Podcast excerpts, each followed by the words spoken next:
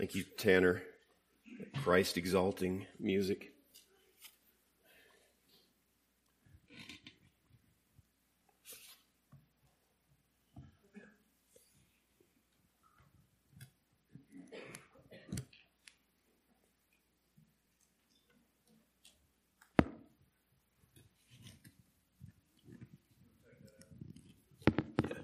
Just going to turn it off.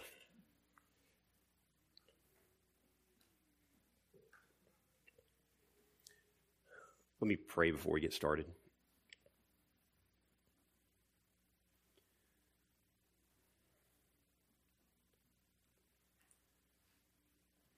Father, I just pray, Lord, that you would be exalted. Uh, you know that I cannot do this without you. And I would not want to, even if I could. Lord, I pray that, that these people here would forget that I ever preached, Lord, but that your word would continue in their hearts and minds. I ask you to help me. In Jesus' name, amen.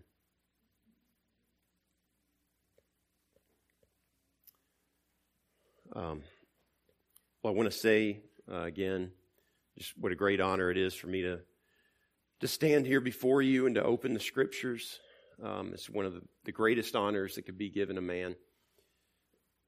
Of course, it, it seems like never do you feel as inadequate as you do when you stand to preach.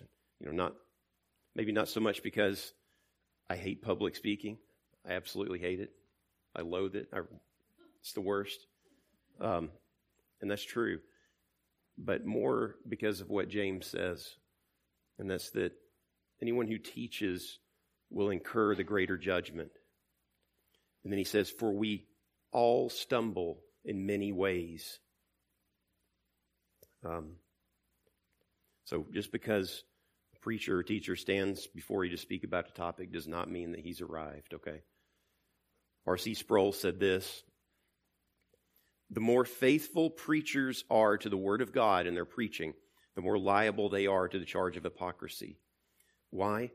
Because the more faithful people are to the Word of God, the higher the message is that they will preach. And the higher the message, the further they will be from obeying themselves. That's an interesting thought. So today I want to speak about something that I think is, is very important. It's absolutely critical to the church. And that's unity. Of course, there's a lot of different kinds of unity spoken of throughout the Scripture. You've got unity between a man and a woman, the bonds of marriage. You've got spiritual unity between Christ and a believer. You've got unity between the three persons of the Godhead. You've got theological unity, and that's probably what most people think of when they think about church unity, but You know, that one's that one's easy. I mean, if, if you don't have theological unity, get in the Word, read it, find out what the intent of the original authors was, and believe it. That, and that's it. I mean, that, whether or not you understand it, whether or not you like it, trust the Word. That would eradicate probably ninety percent of the differences in the so-called church at large today. Just find out what God wants for His church and stop interjecting your pathetic little twenty-first century culture and your opinions into God's Word. Bam. Yeah. Solved it. Problem solved. All right. Thanks. But that's not what I want to talk about today. So I want to talk about having a unified mindset, because disunity can happen even when everybody believes the same thing. Think about this. Think about this text right here. Philippians four. I urge Euodia and Syntyche to live in harmony in the Lord. Indeed, true companion, I also ask you to help these women who have shared my struggle in the cause of the gospel. Now, what do you notice there in those two verses? Number one, they're not living in harmony, right? There's some kind of animosity there. Number two, they're true believers. I mean, look, look at that. These women have shared my struggle in the cause of the gospel. Paul doesn't say you need to help these women because they're probably not even believers. He's affirming their testimony. But he wants them to live now in the harmony that we'll all enjoy on that day. And why? Because as the, the previous verses say, before this in chapter three, our citizenship is in heaven. And Jesus will transform the state, the body of our humble state, into conformity with the body of his glory. If that's the case, then why not live now in unity, in harmony? Our citizenship is in heaven. It's like Paul said to the centurion in Acts, if you remember, is it lawful for you to scourge a Roman citizen who is uncondemned? See, Paul had rights and privileges from being born a Roman citizen. If that's the case for a worldly empire, how much more for the kingdom of heaven? Is it lawful for you, a citizen of heaven, to not live in harmony with another? So, I want to go to a passage that's fairly controversial in this day and age.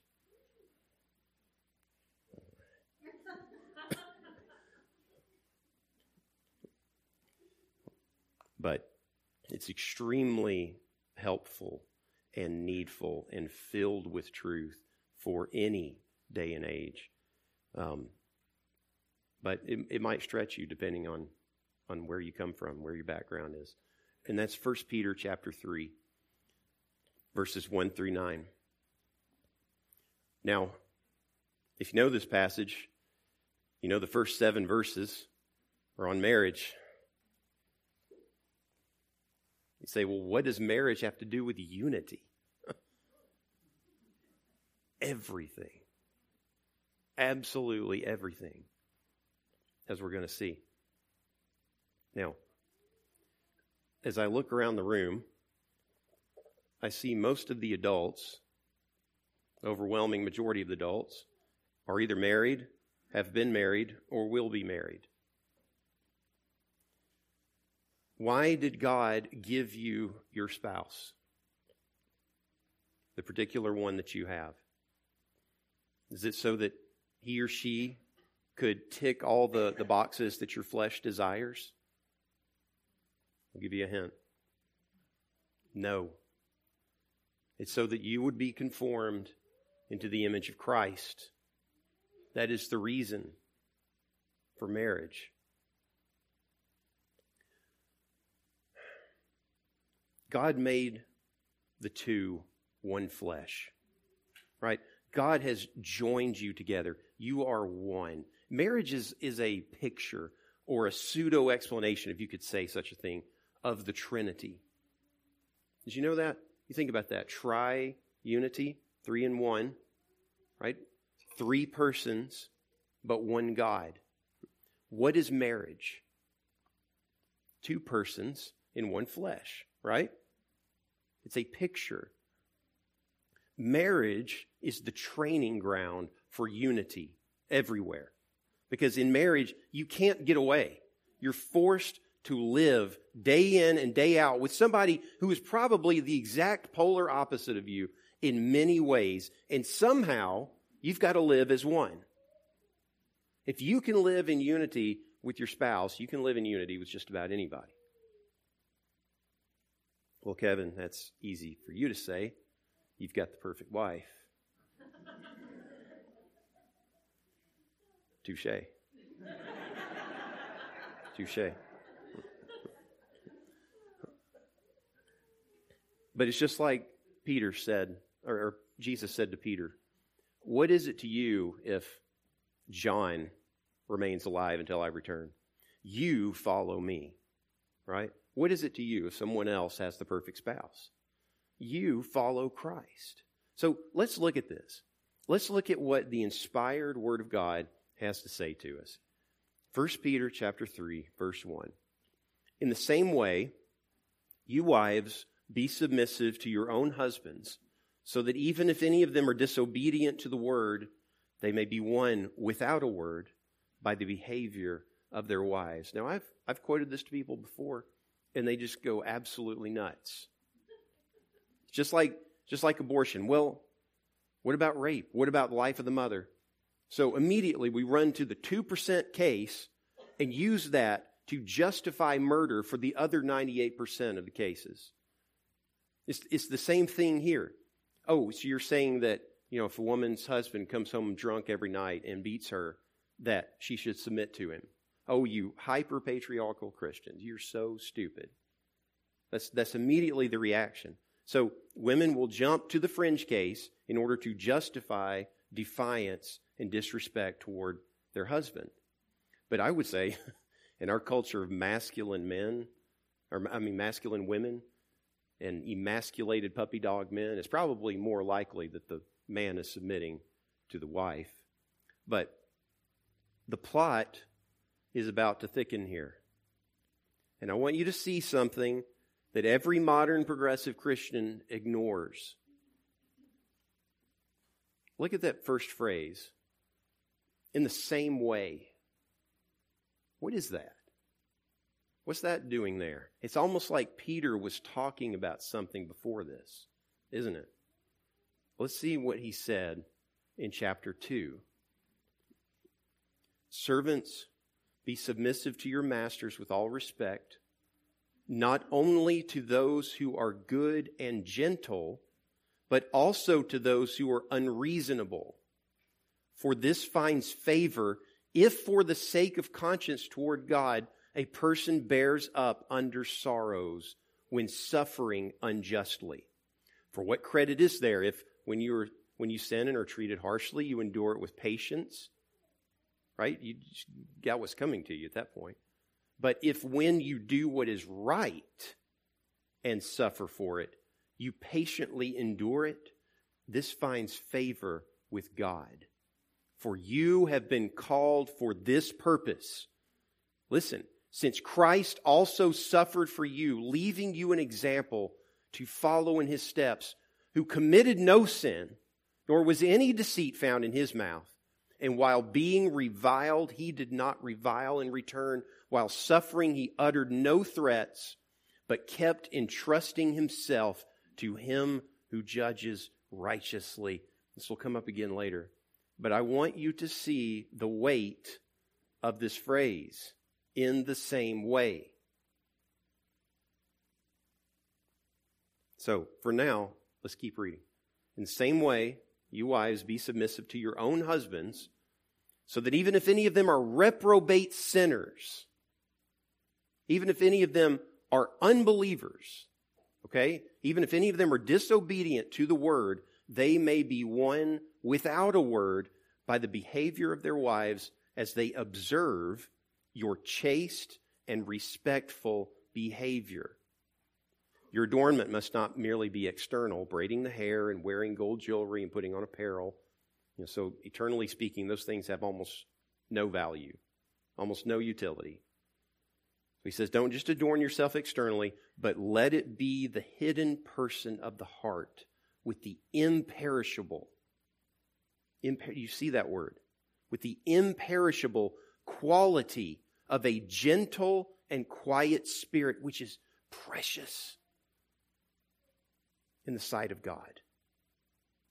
A gentle and quiet spirit is imperishable. It has eternal weight.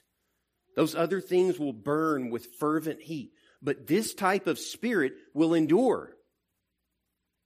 And it is precious in the sight of God. Just think about that. Humble, peaceable, submissive disposition. What about an angry, backbiting, complaining, argumentative, defiant spirit? What, what about that? Has God ever given his approval to that kind of spirit before? Not that I remember. But yeah, gentle and quiet. That's, that's beautiful to God. It's precious in his sight. So in verses five and six, he goes on. He uses Sarah, Abraham's wife, as an example And I'm not going to go over that just for the sake of time, but it's extremely important. But I want you to see that six verses just for wives. He only wrote one to husbands. Why? Why, why six? I think it's because no matter the time period, whether you're talking about Eve, when the world was first created, or you're talking about first century Christians like Peter's talking about, like Paul talked about in other places, or whether you're talking about women in the twenty-first century, their flesh fights tooth and nail against submission to their husbands. And we see the blight of that all over American culture today, to the point where we don't even know what a woman is anymore. God predicted it in Genesis, and here it is. And look, I get it. I get it. There are very few men, if any at all, that are worth, that are worthy of your submission. Peter doesn't say anything about worthiness or you better submit to him because he's smarter than you and better than you. He doesn't say anything like that. In fact, he goes out of his way to say that even if they're unbelievers, it's right for you to do it. You might save his soul. There's so many women talking about trying so hard to have a good marriage, but it's just not worth it because their, their deadbeat husband does nothing. Well, may I suggest that maybe you have the wrong motivations, because having the marriage you've always dreamed of and trying to conform him into your image, that's not the purpose of marriage. That's not the goal. The point is for you to be conformed into Christ's image. And Christ literally loved those who hated him to the point of death. Even death on a cross. But even if in this life nothing good comes from submitting to your husband, your gentle and quiet spirit is precious in the sight of God, and he will reward you for it. Remember, if when you do what is right and suffer for it, you patiently endure it, this finds favor with God. Now, I have to warn you, this is not a secular mindset. This is not a worldly mindset. You cannot do this in the flesh. This is an otherworldly mindset, a heavenly mindset, an eternal mindset. This will come up again, but I want to get to husbands. Verse seven. I've quoted this so many times to various men, but they just never seem to get it. We, we just don't get it. We're a thick bunch. Verse seven. You husbands, in the same way, live with your wives in an understanding way, as with someone weaker, since she is a woman, and show her honor as a fellow heir of the grace of life, so that your prayers will not be hindered. Now again, in the same way. In the same way. Hmm. So we're still in the context of what he said in chapter two. So even though he says, fellow heir of the grace of life, I don't think that Peter is only applying this to the husbands of believing wives. For one thing, the phrase doesn't necessarily mean salvation. God breathed life into both Adam and Eve, didn't he? But even if it does mean a believing wife, Peter already gave instructions to a wife concerning an unbelieving husband. I don't think he would just turn around and exempt the husband from his instructions if his wife was an unbeliever. That wouldn't make any sense. So I think the point is, no matter, no matter what, you both live by the breath of God. You both live by the power of God, physically. And if and when God saves your wife, or if she's already saved, you or she is saved by the same power of Christ's blood. And there is no male or female in Christ. We'll be like angels in heaven, right? So the live with your wives in an understanding way, I think, applies in either case. And it's irrelevant what caliber wife you have. You picked her, you vowed to her, you live with her. So, husbands, in the same way, live with your wives in an understanding way. What does it mean?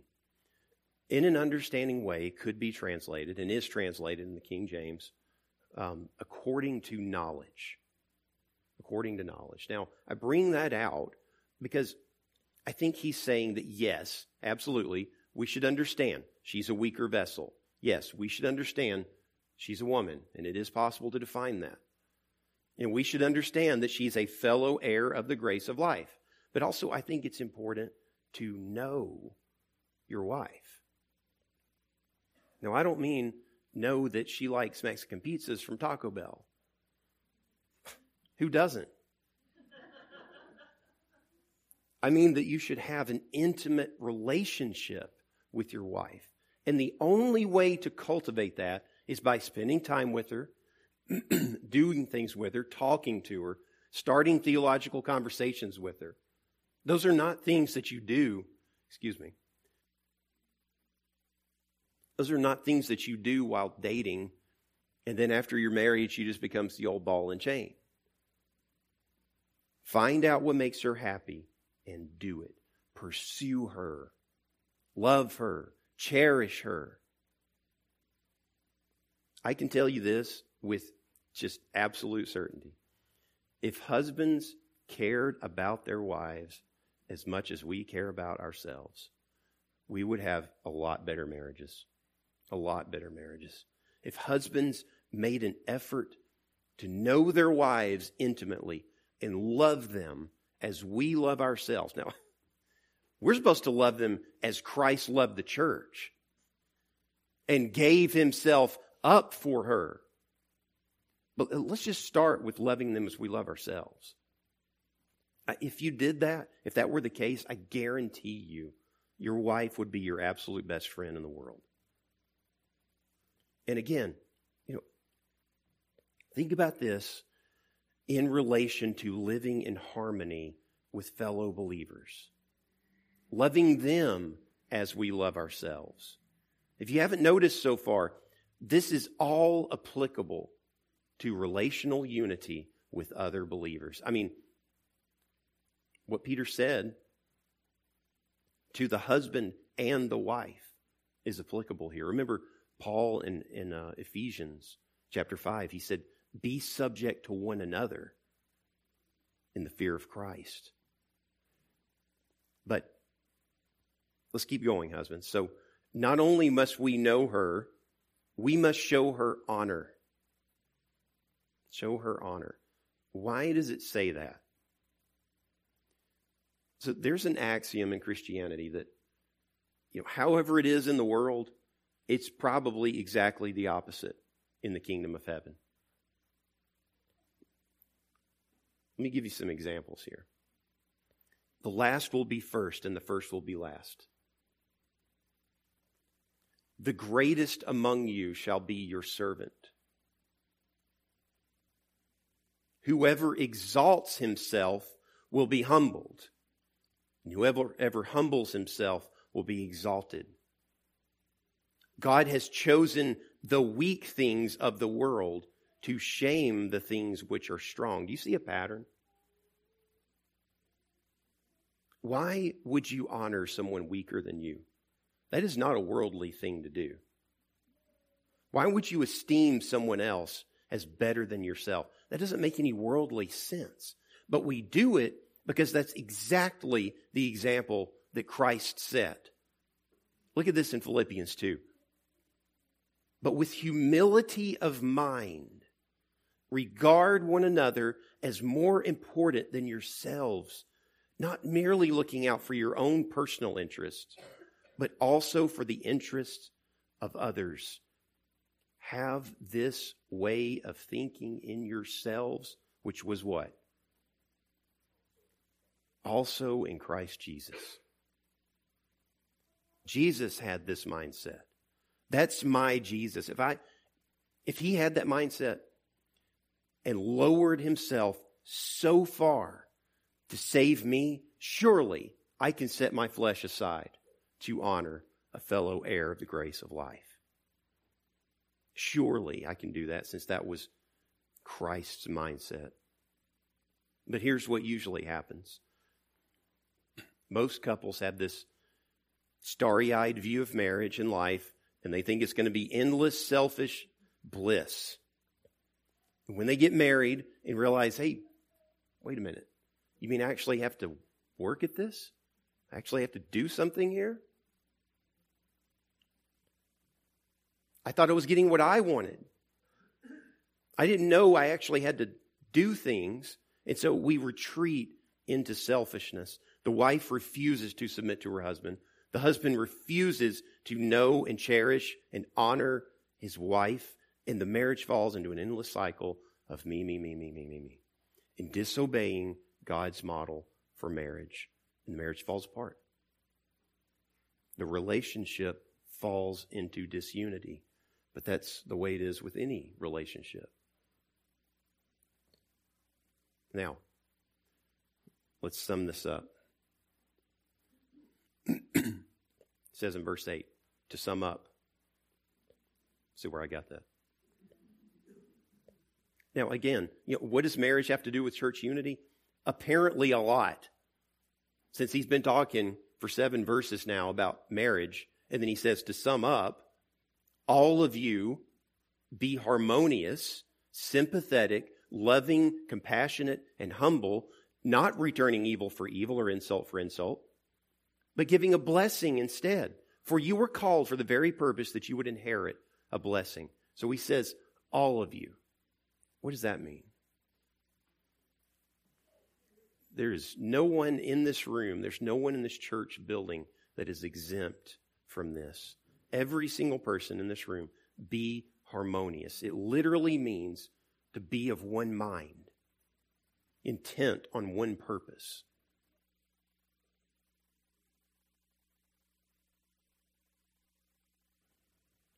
But Kevin, what do we do if someone refuses to live harmoniously with us?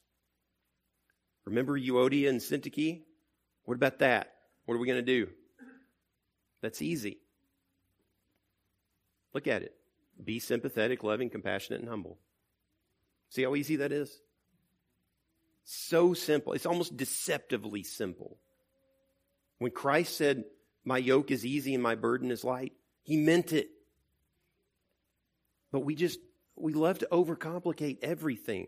All this modern psychobabble nonsense has just crept into the church and ruined the simplicity of following Christ. It's so simple. Lay yourself aside. See, the problem is we think we deserve something. And we're often told that, we're deserve, that we deserve something.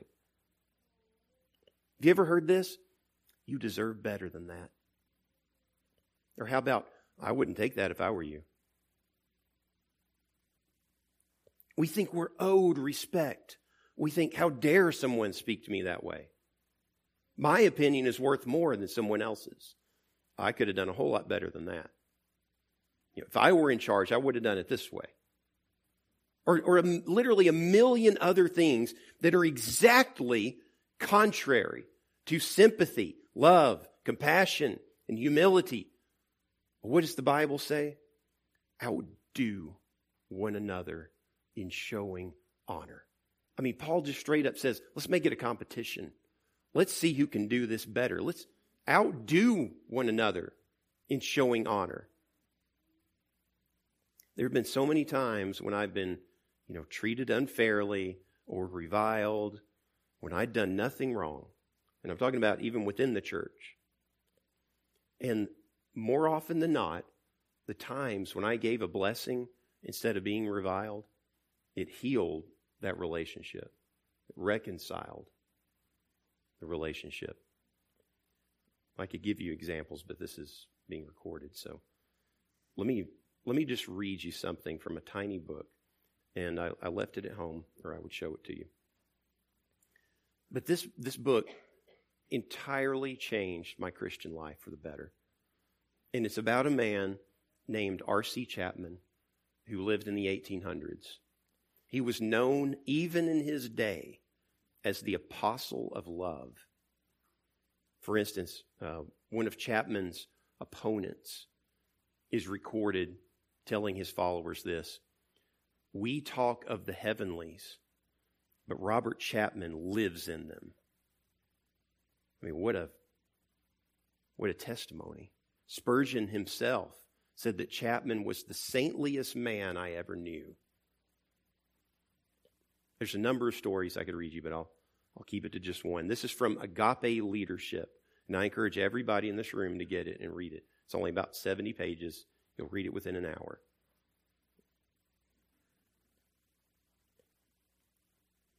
To be sure, not everyone liked Robert Chapman. One such person, a grocer in Barnstaple, became so upset that Chapman's open-air preaching, at Chapman's open-air preaching, that he spit on him. For a number of years, the grocer continued to attack and castigate Chapman. Yet Chapman continued on in his ministry, and when the opportunity presented itself, he reached out to bless the grocer. The opportunity arose when one of Chapman's wealthy relatives visited him in Barnstaple. The visit was more than just a social call. The relative wanted to try to understand what Chapman was doing. When he arrived at the house by horse-drawn cab, he couldn't believe that the well-bred Chapman lived in such a modest home in an impoverished neighborhood. And yet Chapman warmly invited him into his simple, clean home. As they talked, Chapman explained what it meant to live in dependence on the Lord and showed and shared how the Lord always met his needs. As the relative was leaving, he asked if he could buy groceries for Chapman, who gladly agreed. But Chapman insisted that the groceries be purchased at a certain grocer's shop. Yes, the grocer who had so vehemently maligned him. Ignorant of previous interactions between the grocer and Chapman, the relative went where he was directed. He selected and paid for a large amount of food and then told the grocer to deliver it to R C Chapman. The stunned grocer told the visitor that he must have come to the wrong shop. But the visitor explained that Chapman had sent him specifically to that shop. Soon the grocer arrived at Chapman's house, where he broke down in tears and asked for forgiveness. That very day, the grocer yielded his life to Christ. We can hardly begin to imagine what God will do when his people truly love as Christ loved. Chapman took on the mindset of Christ. While being reviled, he did not revile in return, but kept entrusting himself to him who judges righteously. God is not ignorant of your circumstances. He knows. He knows. Not only does he know what you're going through, but he went through far worse, and he did it for those who hated him. Can fellow believers not live in unity with one another? But let's take it to another extreme. In Corinth, if you remember in First Corinthians chapter six, there were brothers actually suing each other. I mean, you want to talk about disunity. That's, that's pretty much it. We don't know what all this was about. Uh, it doesn't really matter because Paul thought it was insane. But he said this, First Corinthians six, actually, it is already a defeat for you that you have lawsuits with one another. He's saying whether or not you win your case, you've already lost. You've lost because you thought your worldly stuff was more important than upholding the name of Christ. You thought it was worth more than the name of Christ being blasphemed among the pagans. You see how destructive disunity can be and how it can even have an effect in public society. And so he goes on. Look at that. Why not rather suffer the wrong? Why not rather be defrauded? In the words of Jesus, why not rather turn the other cheek? Why not rather give him your tunic as well? Why not rather go the extra mile? This is not a secular mindset, is it? In fact, this is radically unsecular. The world, so obsessed with itself and its little trinkets, the Christian mindset is obsessed with others and loving them regardless of how they treat us. The world, obsessed with popularity. The Christian mindset is obsessed with anonymity. Listen to what George Whitefield said. Let the name of Whitefield perish, but Christ be glorified. Let my name die everywhere. Let even my friends forget about me, if by that means the cause of the blessed Jesus may be promoted. The world is obsessed with retaliation and preemptive attacks. The Christian mindset is obsessed with giving blessing for blows, kindness for criticism. I love Spurgeon, who said, if any man thinks ill of you, do not be angry with him, for you are far worse than he thinks you to be. Kempis said it this way, be not angry that you cannot make others as you wish them to be, for you cannot make yourself as you wish to be. R C Chapman, if I have been injured by another, let me think to myself, how much better to be the sufferer than the wrongdoer. Dear friends, you and I simply do not fully understand how destitute we really are. What do you have that you did not receive? And if you did receive it, why do you boast as if you would not? This is the fundamental characteristic of our lives. God gives to all life and breath and all things. The second you start thinking that you're owed something or anything, you have taken on the mind of Satan. And you've cast off the mind of Christ. You want to know who was owed something? You want to know who was owed absolutely everything? He is that same one who is before all things. And in him, all things consist. He is the one before whom every knee will bow and every tongue will confess that he is Lord. His name, Christ Jesus. Paul says this in Philippians two, and I don't have the slide. With humility of mind, regard one another as more important than yourselves. We've already read it. But this was Christ's attitude, is what he says. Because although he is God, he humbled himself to become a slave and became obedient unto death, even the death of the cross. Absolutely nothing but power and glory, and set it all aside and died the excruciating death that you should have died, that I should have died. Taking those sins that we've all committed, nailing them to the cross. And you think you're owed something now? Arrogant. Fool. You don't know what spirit you're of.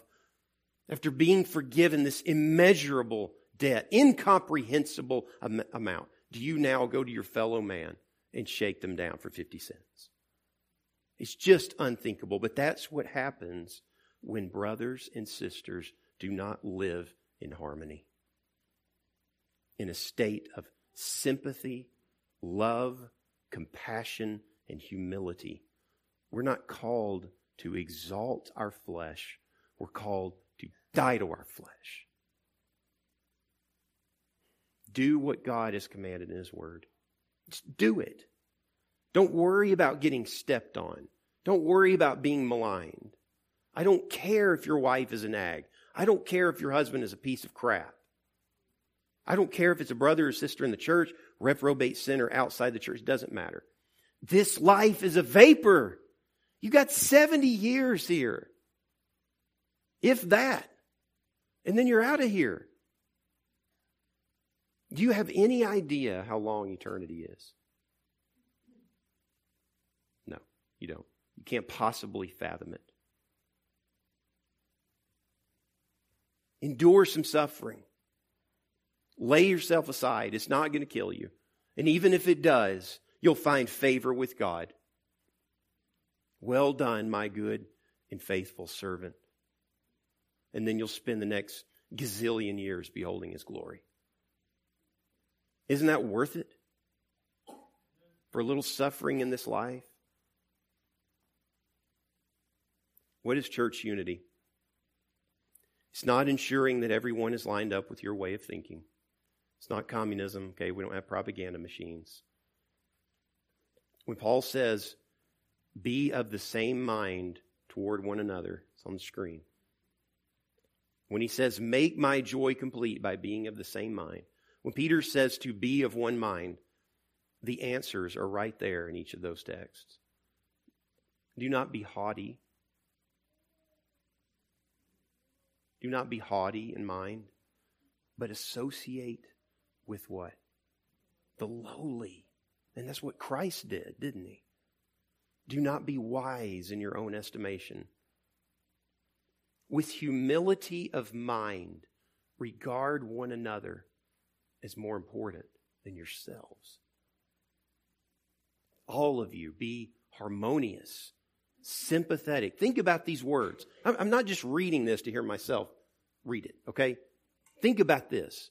Sympathetic, loving, compassionate, humble, not returning evil for evil or insult for insult, but giving a blessing instead, for you were called for the very purpose that you would inherit a blessing.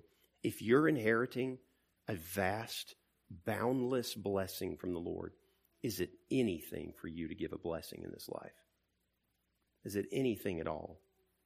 Church unity can be obtained by simply laying yourself aside, honoring others, that ultimately the name of Christ may be exalted outside the church and inside the church, and within your heart as well. So my prayer for this church is that there would always be the spirit of oneness and forgiveness and others-mindedness. It's just as King David said, behold how good and how pleasant it is for brothers to dwell together in unity. Let's pray.